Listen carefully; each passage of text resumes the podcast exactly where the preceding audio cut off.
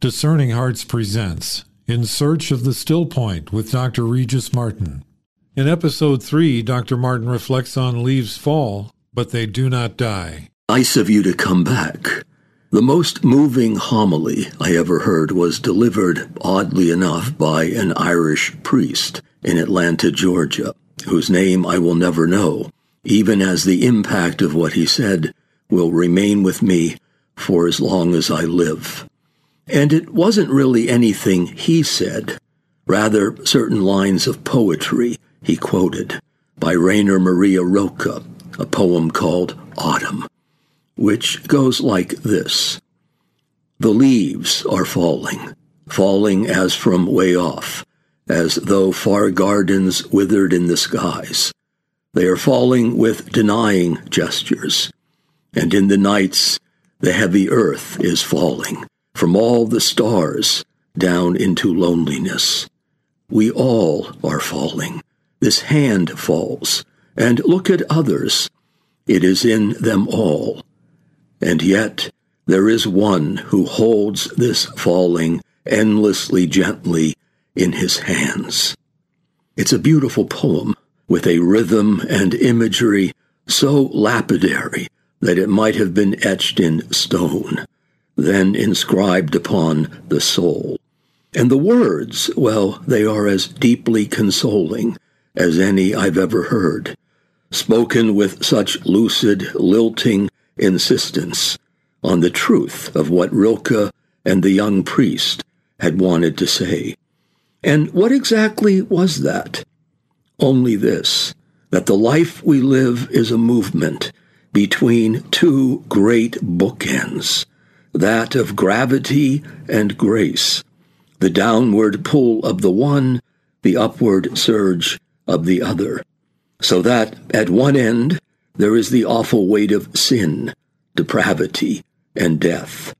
At the other, a sudden exhilaration of grace, glory, and God.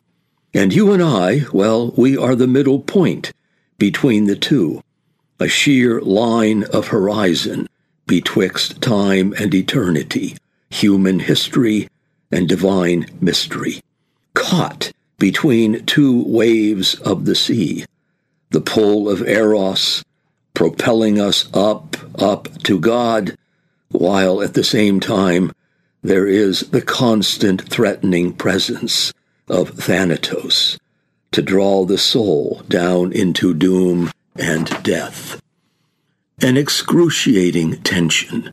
And who among us is equal to it?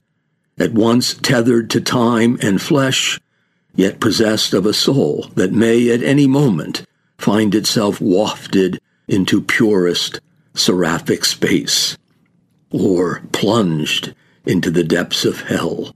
The high, untrespassed sanctity of space is how the poet John Gillespie Magee describes it when one has suddenly, as he puts it, slipped the surly bonds of earth and danced the skies on laughter silvered wings. And when the poet has at last trod those high places of the soul, he will put out his hand and touch the face of God. Only Christ, of course, enables us to pull off a miracle this sublime because only He can mediate the difference between the heart that longs for release from sin and death and the head that knows there is always the fall back into finitude and desolation. Only Christ, in other words, perfectly occupies the point of intersection, the still point where all the polarities are reconciled and redeemed the point where, as Dante reminds us in the Paradiso, every where and every when is focused. And so we may experience the happy predicament of being both in the body and at the same time beckoned by the love of Christ to surmount its limitations. Thus, when the leaves fall and far gardens wither in the skies, we do not despair in trusting ourselves to the one who holds this falling endlessly gently in his hands.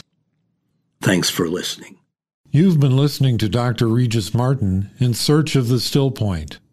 For more episodes in this series, visit discerninghearts.com or you can find it in our free Discerning Hearts app or on many other streaming platforms. Discerning Hearts is a 501c3 nonprofit Catholic apostolate dedicated to evangelization and spiritual formation through the use of new media. To learn how you can support our mission, visit discerninghearts.com.